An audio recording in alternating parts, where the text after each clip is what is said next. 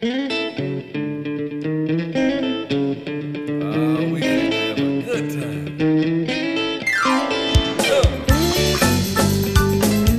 podcast is presented to you by Passion Church, the DeSoto County campus, the fun church in Horn Lake, Mississippi. For more information, visit us at www.mypassion.church. Well, come on, help the people. Son, I know you came to praise him. Turn in your Bibles to Isaiah 42. Isaiah, the 42nd chapter. We're going to start in the 13th verse. I, I'm going to read it out of the New King James Version today. Don't read out of that version much, but I like the way it says this. Is everybody there? Say amen. All right. It says, The Lord shall go forth like a mighty man. He shall stir up his zeal like a man of war. He shall cry out, yes, shout aloud. He shall prevail against his enemies.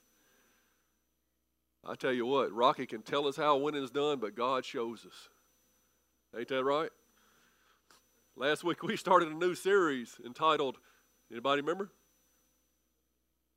Moving forward. You paid attention. Way to go. A new series entitled Moving Forward. And so today's message is entitled Momentum. Momentum. So if you're filling out your sheets, I think that's usually the first question is what's today's message title? Last week I, I told a duck hunting story. You remember that? How I tried to cross the bow with my waders and didn't work out so well. Well, today I'm going to tell another duck hunting story. Didn't even work out that good. this duck hunting story, I didn't even get out the truck, didn't even load my shotgun. I don't know what's wrong with me. But I was probably about 16 years old. Excuse me. And uh, I had this old hand me down truck from my grandpa I was driving in. And uh, I was searching the back roads in the Mississippi Delta trying to find a couple of puddles where there might be some ducks, you know, that I might could shoot at. And uh, I was on this gravel road going out in the middle of nowhere, you know, looking. And, and I got to a place where the water, it was like a dip in the road, and the water was coming out of the muddy bean field and was flowing over the road, and there were several potholes and stuff. And I was thinking, yeah, because that's what country boys do. They want to get in the mud, right? And my, now, see, my dad, he had this big old four wheel drive, and I was used to him just plowing right through it.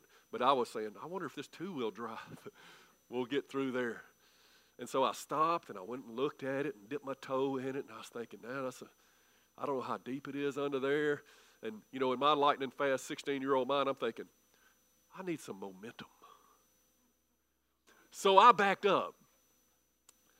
Pretty good piece. And I said, if I hit that thing fast enough, even if it's mud under there, I figure I'll go right on across.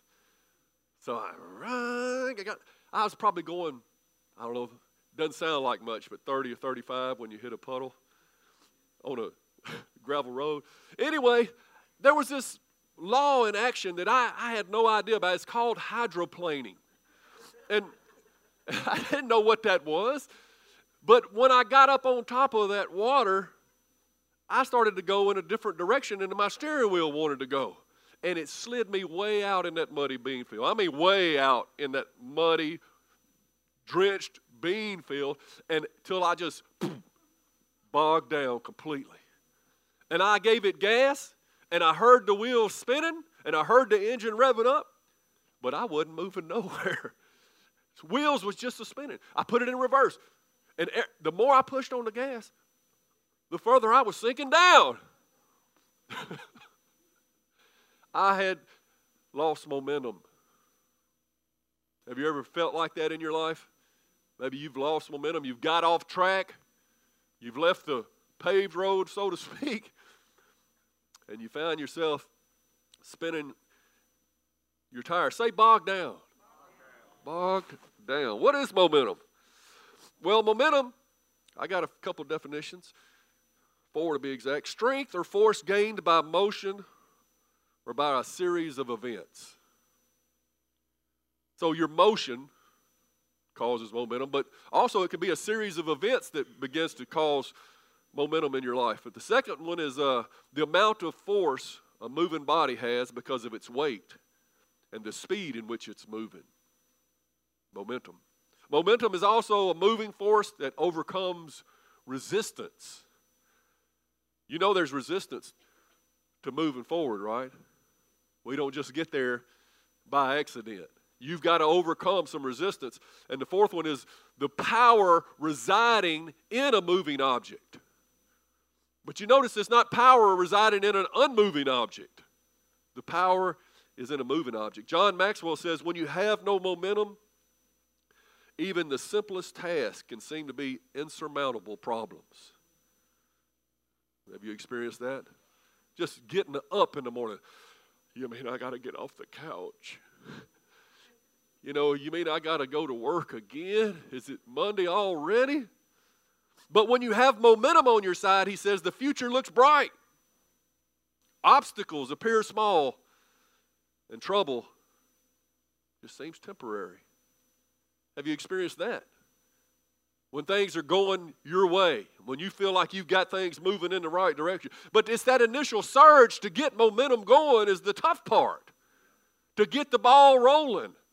Because an object that's sitting still tends to sit still. And that was something, I, I remember that from high school somewhere, maybe even junior high. What does it say? Yeah, an object in motion continues to stay in motion. So I, I didn't pass that class. But, but, but I would think with my lightning fast mind, if that it would be the same case, uh, uh, an object sitting still will tend to stay still unless op- acted on by an outside force, which may be your will, you know. So, have you ever seen two teams having a tug of war and they're trying to pull each other in the muddy pit? And they start out, and if they're pretty equally matched, you know, they're tugging and, and they're getting down and they're doing everything they can to get as much strength. But at first, it's like that little flag, just maybe moving an inch this way, moving an inch this way, and it's not going either direction. But if one team can just get a little momentum, if somebody puts put their weight into it, it seemed like in no time that other teams hit the mud. They created some momentum. About five or six years ago, it might have been longer than. How long we had that pool in the backyard? About five or six years. We had a pool put in the backyard. And our backyard is kind of like on a slant, but we found a level place to put the pool. But we were concerned about the drainage, about the water pooling up and maybe overflowing in the pool or getting up against the house, you know. And I'm thinking, man, we're going to have to have drainage ditch here. We're going to have to put something over here with major drainage problems, you know. It, but the guy that put the pool in came over with one of those earth movers, and uh, he just rounded everything off. There was no ditches, it was just gradual slopes. And even though it was just a gradual slope, I'm thinking water's got to be in a ditch. You know, it's got to be going straight down. No, water, rainwater comes from back our house and just goes right down the gentle slope by itself. It just needs a little bit, is what I'm saying. Just a little bit of momentum can keep you from flooding your backyard. A lot of us are drowning because we have no momentum. So, today I thought I'd share with you seven ways that we can keep from getting bogged down in our life. I don't know why seven is, you know, we only got 40, 45 minutes. I mean, we could, there's probably a million things, but these are the seven that came to me. And then after that, I'm going to tell you five, four ways that we can create some positive momentum. But you got to stop the negative pull. Something is pulling you back. You know, there's an enemy out there, and he's trying to hold you down. And so you got to get strong enough and be wise enough to not fall for his tricks and learn how to get up and get moving forward. The first thing,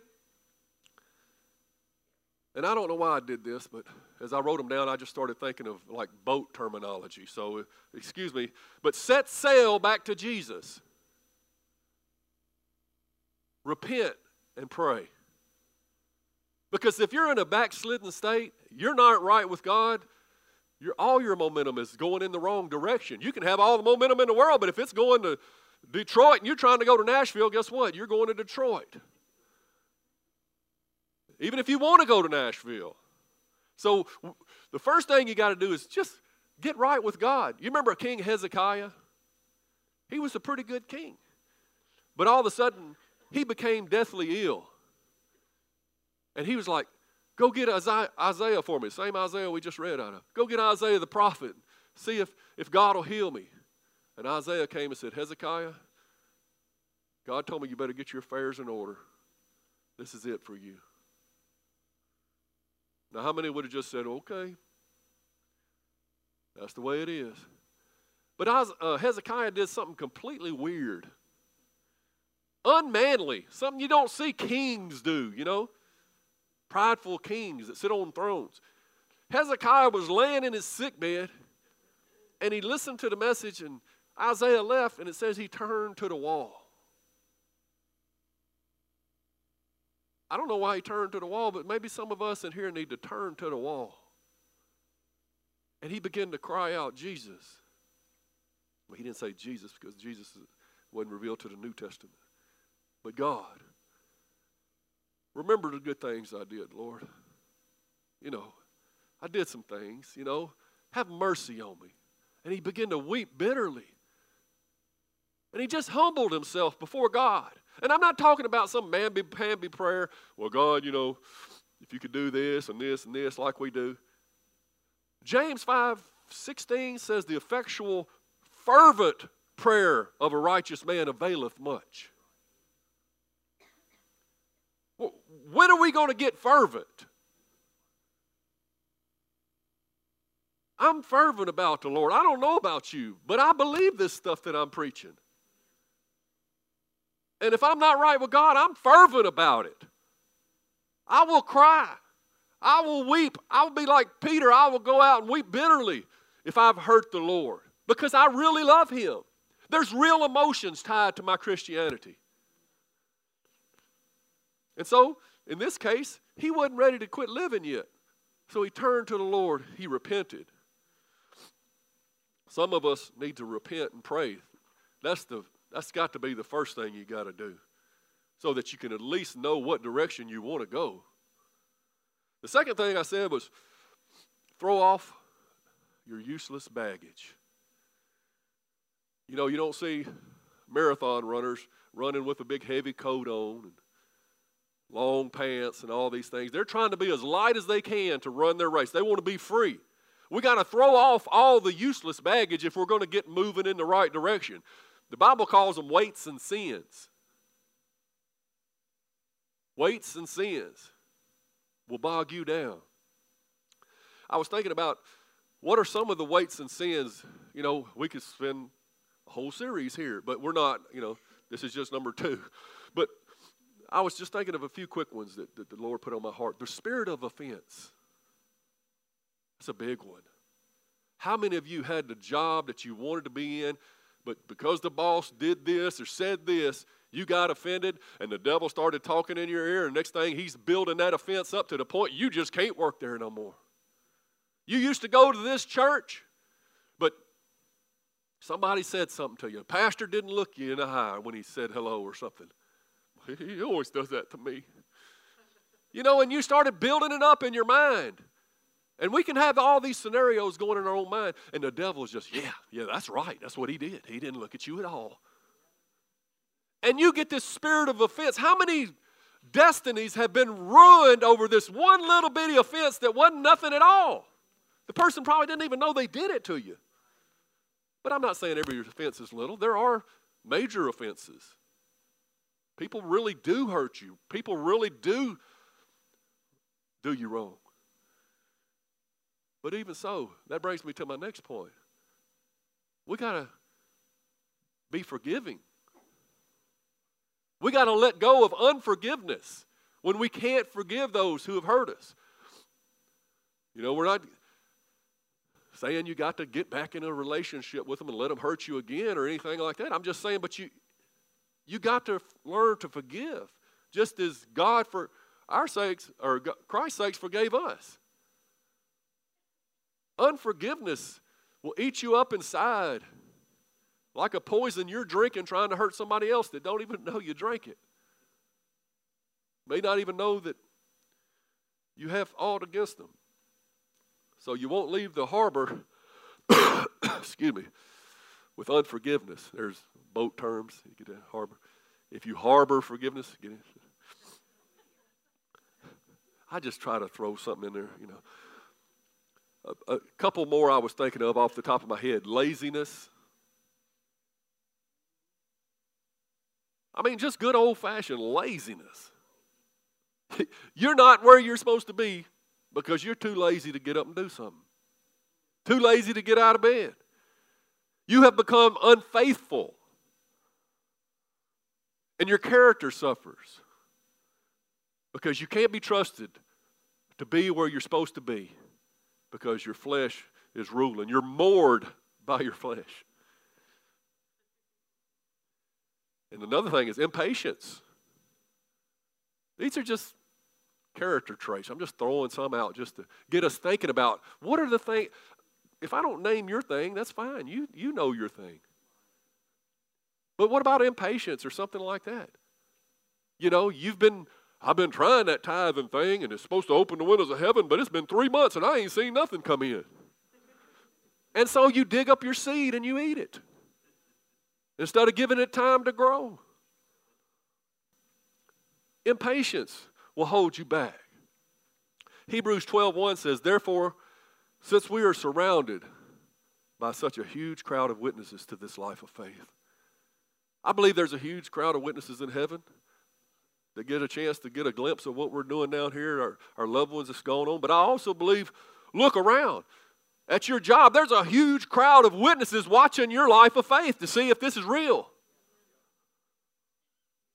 So, since we're surrounded by such a huge crowd of witnesses to this life of faith, let us strip off every weight that slows us down, especially the sin that so easily trips us up. And let us run with endurance, or you could say patience, the race that God has set before. See, there's a race. I don't know about you, but I don't want to be like one who runs, but, I, I'm just good to come in sixth place. You know, I want to run to win. I want to be able to. I want. I want a trophy to lay at the Lord's feet and say, "Look what I did for you." I want to be pleasing to my Savior. The third thing is don't anchor yourself to the past. Don't anchor yourself to the past. You all know somebody that has a rough past and they just don't feel like they could serve the Lord. I can't go to church because you don't know what I've done and, and how I've lived and all this. And I'm no good to the Lord. And, and, they're lit, you know, that's their past. They, they never can get forward momentum to change their future because they're moored to the past. But also, people, some people, you know, like, like that guy on, uh, oh my, I should just Napoleon Dynamite movie where he couldn't get past. He, he wanted a quarterback back in, you know, he wanted to go back to 1980 something. Some people do something great. They win a state championship or something, and it's a great thing that happened in their past, but they're living in the past. They can't move forward because they're so concerned about how the good old days were. So, whether things are, have happened good or whether they've happened bad in your past, you've got to let go so that you can swing on to the future. Wouldn't it seem silly? I remember that illustration of the tightrope. Uh, what's the guys that swing on the things in the circus? Trapeze artists. Wouldn't it seem silly if they got over there and, and was supposed to reach and grab the other one and keep going, but they would just swing back every time? they never let go of the past so they could grab a hold of the future and keep moving. What's the title of this series? Moving forward, we're talking about how we're going to do in 2018. Learn from the past, but don't live in it. Number four, whew, steer a different course with your mouth. Oh, we're our own worst enemies sometimes. The Bible says in James that our tongue is like a rudder to a ship. It's a little bitty thing in the back of the ship, but it turns that whole ship. Life and death is in the power of the tongue. Now, I'm not talking about some new age baloney, blab it and grab it stuff and, and that, you know, positive thinking or whatever. I'm talking good old fashioned biblical principles, speaking God's word, creating biblical hope in your life, thinking on things whatsoever are lovely, things that strengthen our joy, knowing that the joy of the Lord is our strength, encouraging one another in the Lord. So much more as we see the day approaching, speaking those things out calling those things which be not as though they were, like our Father did. Don't, don't create a world for yourself with your words that you don't want to live in.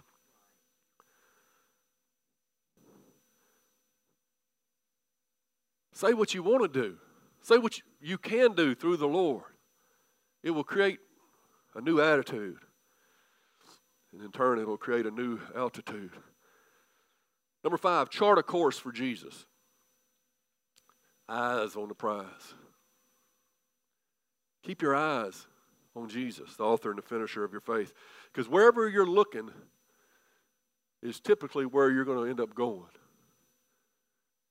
When I start, first started dating Angie, you know, she was a new driver at the time. Boy, I'd be sitting in the passenger seat and she'd be driving. She'd say, Hand me that makeup bag, and we'd be off on the side of the road. I said, Whoa, whoa, whoa. She'd say, Look at that horse over there. We'd be like, You're in the middle of the lane. You know, get over. But it's something happens where your eyes, where your focus is, is where the direction you're going. That's why God told Abraham, as far as you can see, I will give it to you. The eyes are the window of your soul. And if your eyes be full of light, if you're looking at good things, you're looking at promising things, then you're going to move into them. But it says if your eyes be dark, then your whole body is full of darkness. What are you allowing into your eye gates that's planting in your heart and causing weeds that are holding you, bogging you down? You can't grow any fruit because you got weeds that's come through your eye gates that are bogging your heart down. You got to look on the Lord. Psalms 101 3 says, I will set no wicked thing before my eyes. I hate the work of them that turn aside. It shall not cleave to me. I ain't turning aside. I got somewhere to be in the Lord. I hate when people turn aside. I'm not going to look on unclean things. They're not going to cleave to me. Number six, Tune your ears to the captain's voice. Bible says that we shall know his voice, right? He's a good shepherd. We know his voice. The voice of a stranger, we're not going to follow. But too many of us are, are letting, it could be people, It could be demons. I don't know. What, what voices are you hearing? I'm not hearing them. You're hearing them. What are you dealing with? But I can tell you, voices are coming at us all. And we've got to cast down every imagination, every high thing that exalts itself against the knowledge of God, bring every thought into captivity to the obedience of Christ. 2 Corinthians 10 4 and 5. You got to you got to know what you're thinking on and what you're listening to. Don't let anybody talk you out of your calling.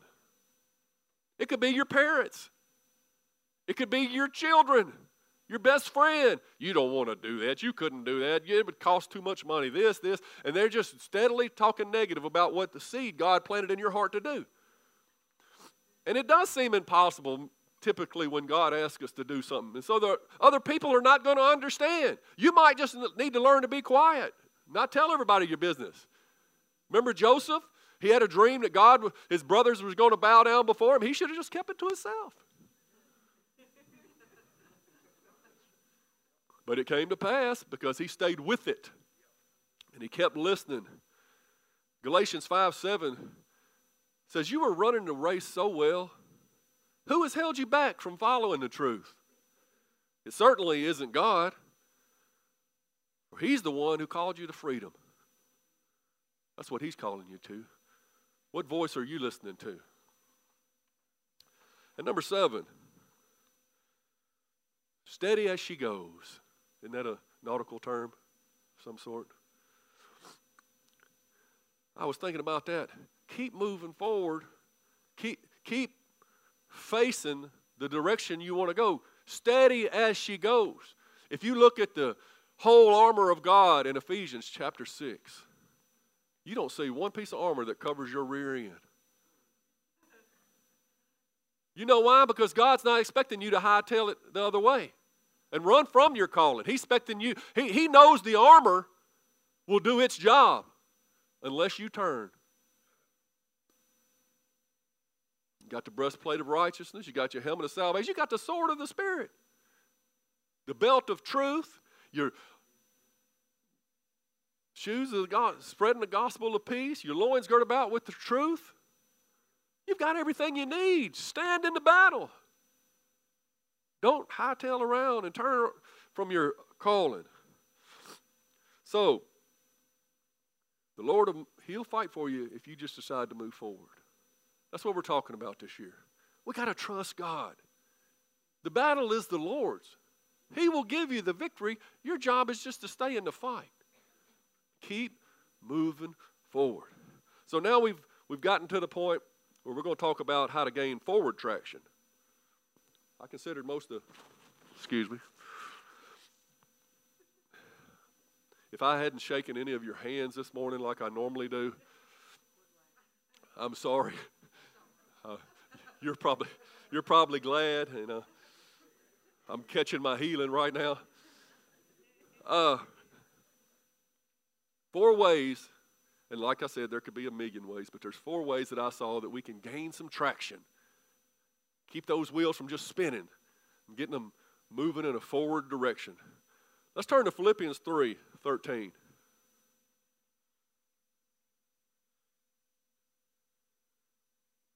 This is going to cover a, a couple of things that I've already mentioned.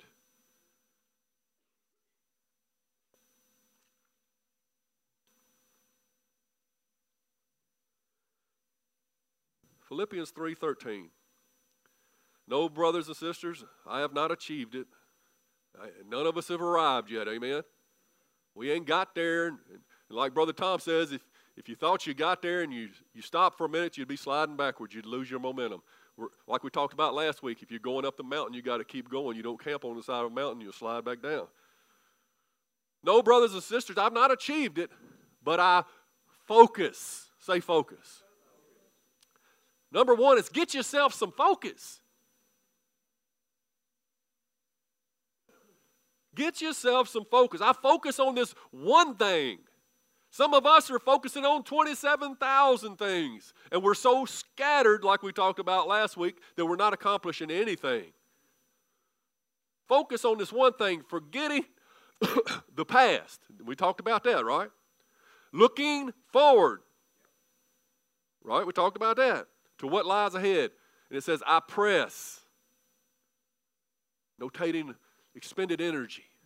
I press on to reach the end of the race and receive the heavenly prize for which God, through Christ Jesus, is calling us. Square that armor up, my friend, and press forward. Get yourself some focus. Know where you're headed. As individuals, and as a church, we must do this. Focus on what God has called us to do. How many watched the Titans play the Chiefs last night? Anybody? Playoff game. You know, I always pick the home team, so I'm a Titans fan. Man, it started out bad. At halftime, the Titans were down 21 to 3. This is the playoff game now. Is lose and go home. And this is the first time they've been in the playoffs since like 2003. So I was excited to watch them. They're down 21 to 3. I'm like, wow, we waited, what, 14 years for this? But then they came out in the second half and completely shut down the Chiefs that they couldn't stop in the first half. And they scored 19 more points to give them a 22 to 21 victory. What a comeback. A totally different team in the first half than it was in the second half. And at the end of the game, I don't remember what player they were talking to, but they was interviewing him said, What did your coach say at halftime? He said that, well, they didn't say much. They just said, keep doing what we know to do. He said, focus each I need the defense, I need each one on the defense to focus on their job. Focus on what they're called to do. See, what happened was the team came out and they hit them with some plays they weren't expecting, got some touchdowns, and they started panicking, and everybody's trying to make a big play, and everybody's running all over the place, and they forgot to focus on their particular job. I don't know if you know about football, but every position has things that they're called to do. And that's the way we are as a church. Every person in here is called to do something different than everybody else. But when we all come together, we can overcome a first half failure. And we can see through to the victory. But you gotta you gotta know what you're focusing on. You gotta answer your questions. I think I mentioned that last Sunday, right? I showed you the banners. How the Lord is answering our questions. I don't take that lightly. I'm just like, I can't believe you, God, you're so awesome to us. He's showing us who we are, why we do what we do, how we do what we do, and where we're going. But you know what?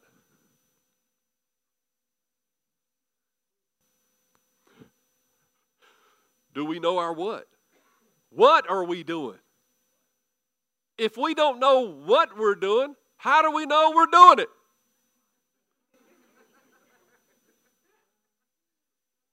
What is the purpose of Passion Church? What is our focus? Maybe you've got some ideas. Maybe you know already. God's already dealing with me in my heart about it. I ain't even shared it to most of our leadership yet. But God's going to show us. We're going to know what we're doing. And that way we're going to be able to focus on it and we're going to be able to accomplish it. And then that knowing what we're doing is going to get us to the where we're going. That makes sense? Aren't you glad that you go into a church that God is, is, is got his hands in and, and is directing our steps and path? We're leaning not to our own understanding, but in all our ways acknowledging him, giving him all the glory. I can promise you none of this was me. I'm just as surprised as you are. He didn't even tell me he was answering all the questions until all the banners were already printed. And we, we went, you know, every banner, we went through a season, a series or something. God was answering that question and we didn't know it.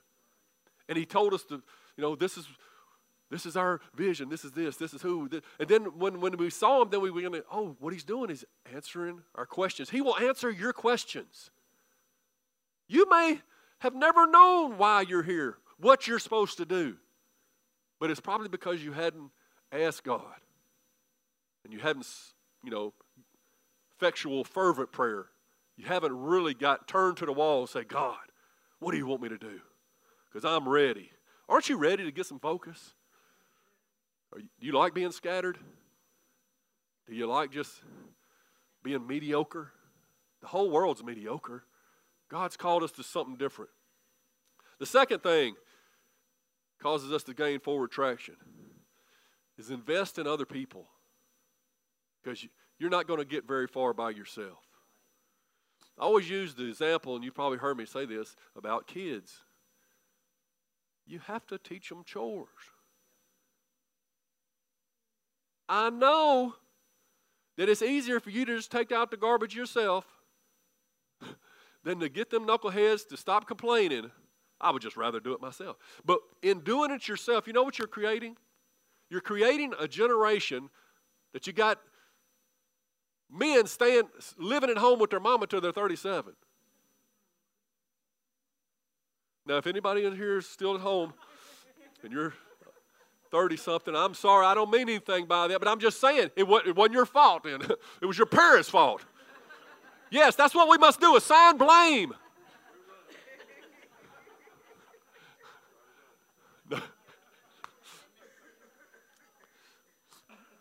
But we must invest in our children. If we ever want them to be a blessing, they're supposed to be arrows in the hand of a mighty warrior. They're supposed to be a blessing to our family. They're supposed to create momentum when they grow up and help our family. And so when you're old, you have somebody to help you out It ain't run off, you know, still stealing out of your purse or whatever. Good night. What's that, what's that lady saying? I ain't doing it.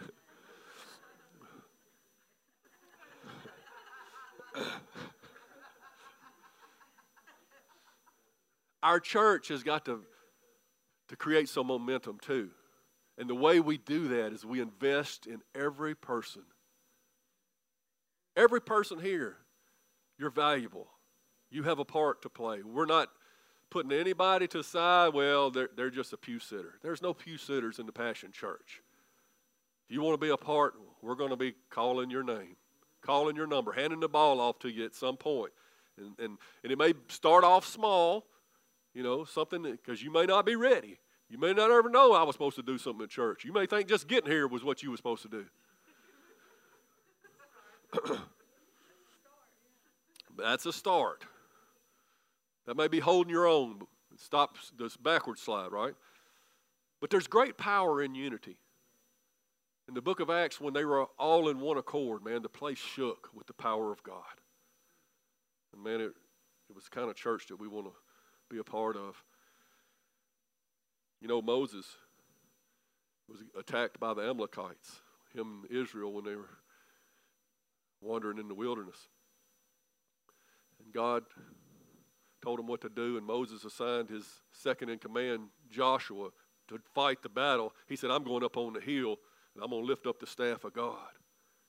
He lifted up that staff of God, and as long as that staff of God was lifted up, they would win the battle. Joshua would be down there whooping them silly. But Moses was old by this time, and his arms getting kind of tired. Every now and then he had to get him a rest. But when he would let that staff down, when he would let his hands down, they would begin to lose the battle. So Aaron, his brother, and Hur, they said, We need to help Moses. And they ran up the hill and they set him on a rock and they lifted his hands up. And they made sure his hands stayed lifted up. I bet he wasn't using any of his own strength by the end. But Aaron and Hur were lifting him, his hands up. And that's how we do it. We lift each other up. If we can all help each other surrender to God, to lift, lift our hands and worship to God, true spiritual worship to God, we will win the battle because Joshua is a type shadow with Jesus. And he will win the battle if you'll just surrender. Amen. Got to have a little help from my friends. Know, I need somebody.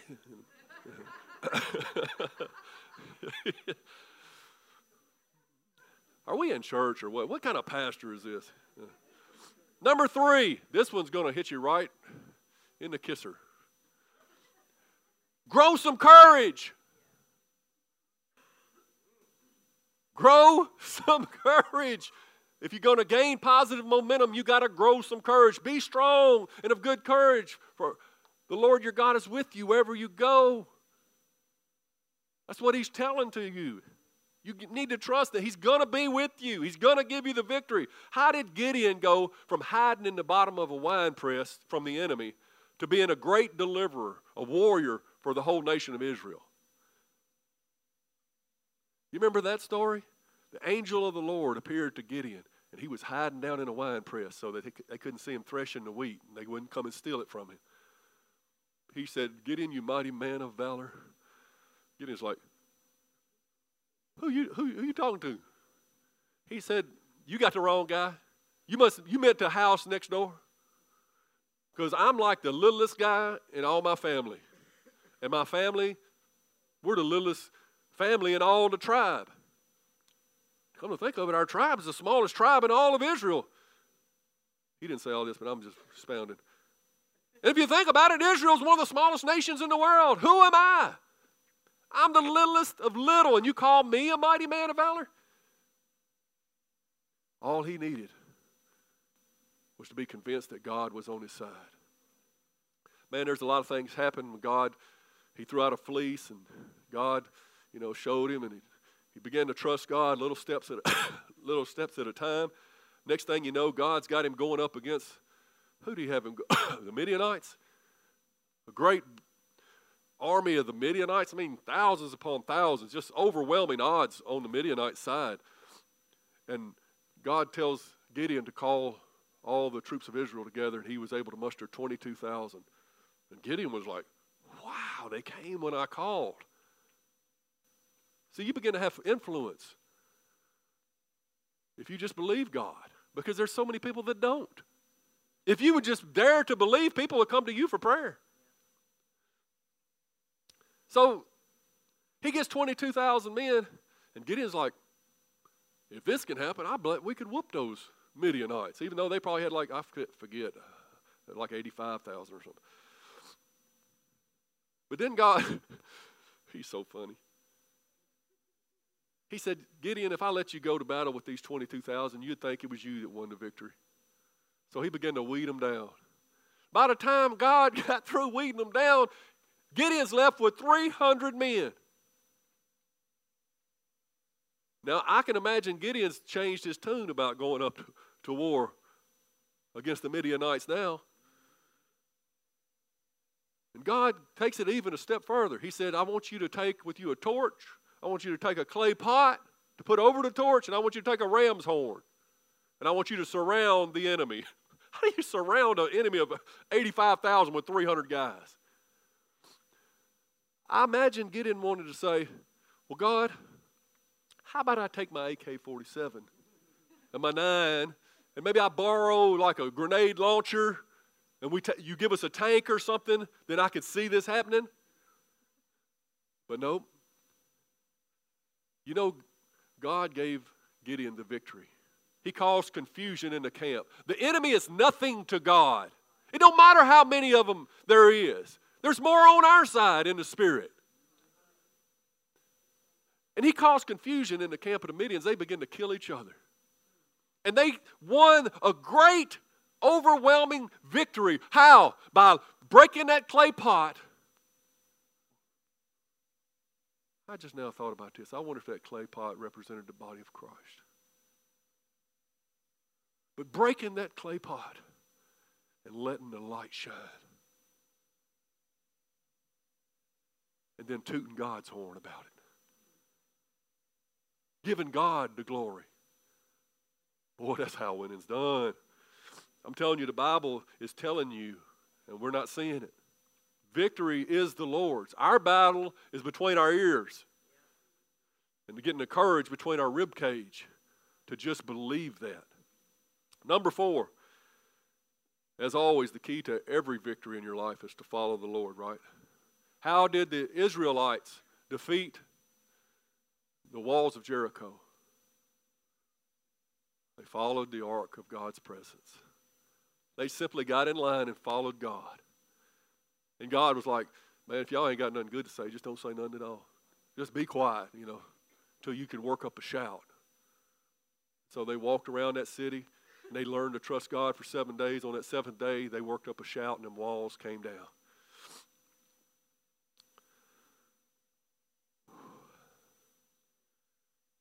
That's some good preaching. I don't care what you think.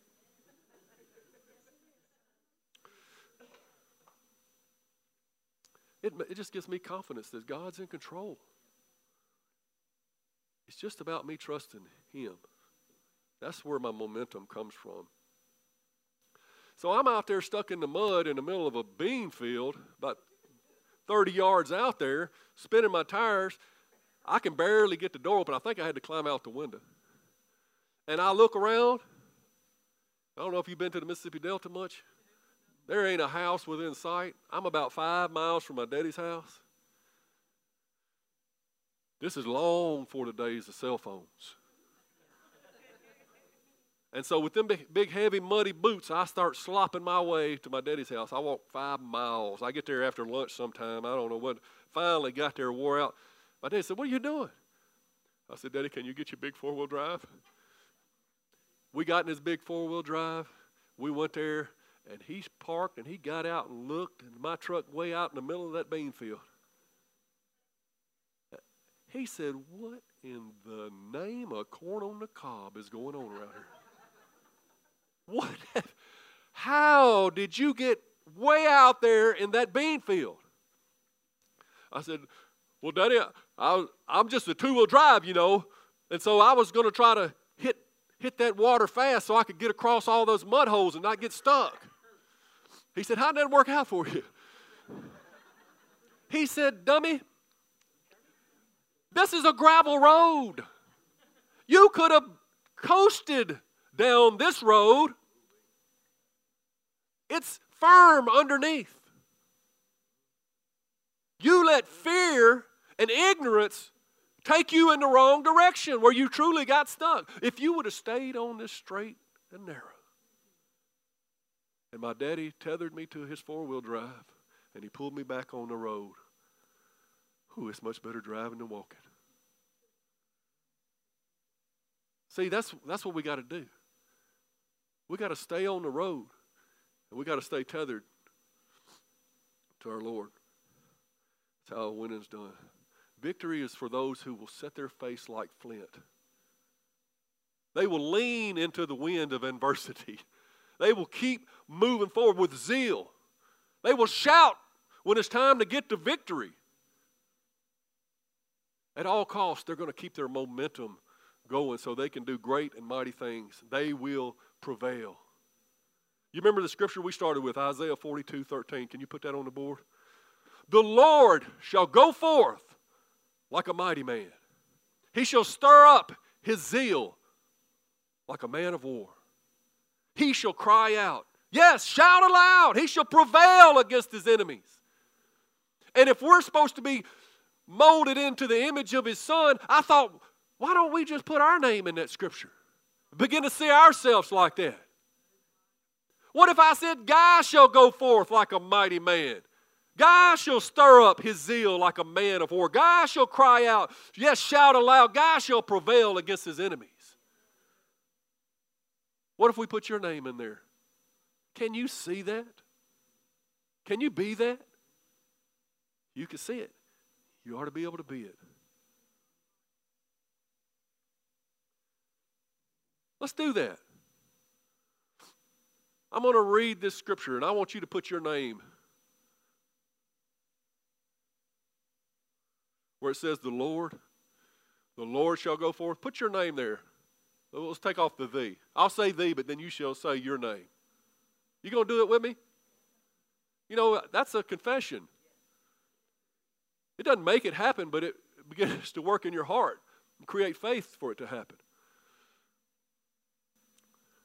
So when I say thee, then you put your name there. Thee shall go forth like a mighty man. He or she shall serve, stir up zeal like a man of war. He shall cry out, Yes, shout aloud. I shall prevail against my enemies. Stand to your feet. You know, one of the things we do down at the jailhouse every now and then is we just let them guys shout it out. And you know what? How did they break down them walls? They shouted them out. They shouted for the victory. It's called the Shabach praise. We usually just say one, two, three, hallelujah, long as loud as we can. And it'll break down some walls. If you have walls, if you have these things that are hindering your forward momentum in your life, why don't you shout them down right now? Do you think Joshua thought that those big fat walls of Jericho would just collapse because he shouted? But they did. So I think it's time for the Passion Church to shout. I got any shouters in here? If, if, if I say one, two, three, and it's like, hallelujah, hallelujah, I'm just going, I'm going to close my Bible and I'm going to walk back there to my office.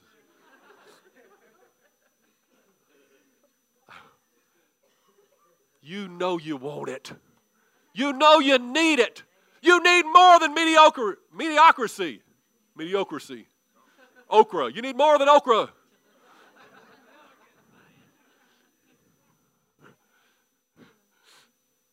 You need it. You need this. You might need to shout every day until you begin to see some forward momentum in your life. You need to shout. Cry aloud. Stir up your zeal. Do you want to prevail? One, two, three. Hallelujah! Woo!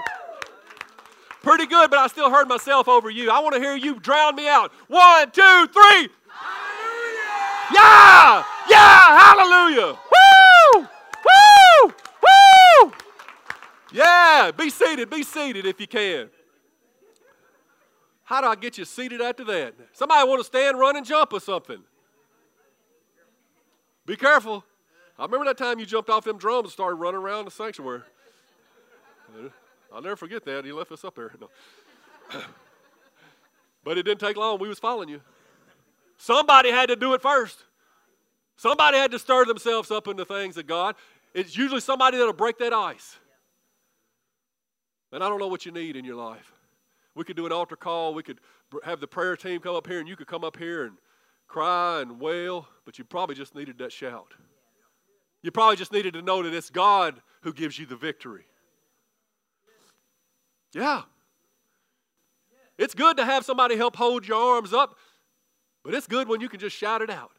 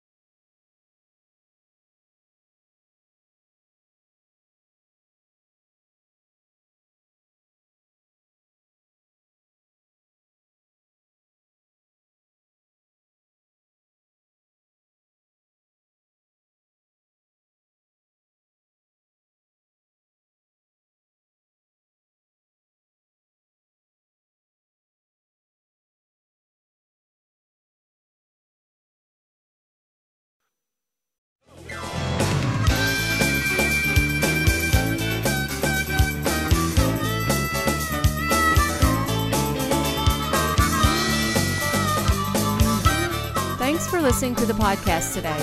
We hope you enjoyed it and that it inspires you to live out God's Word. For more information, visit us at www.mypassion.church.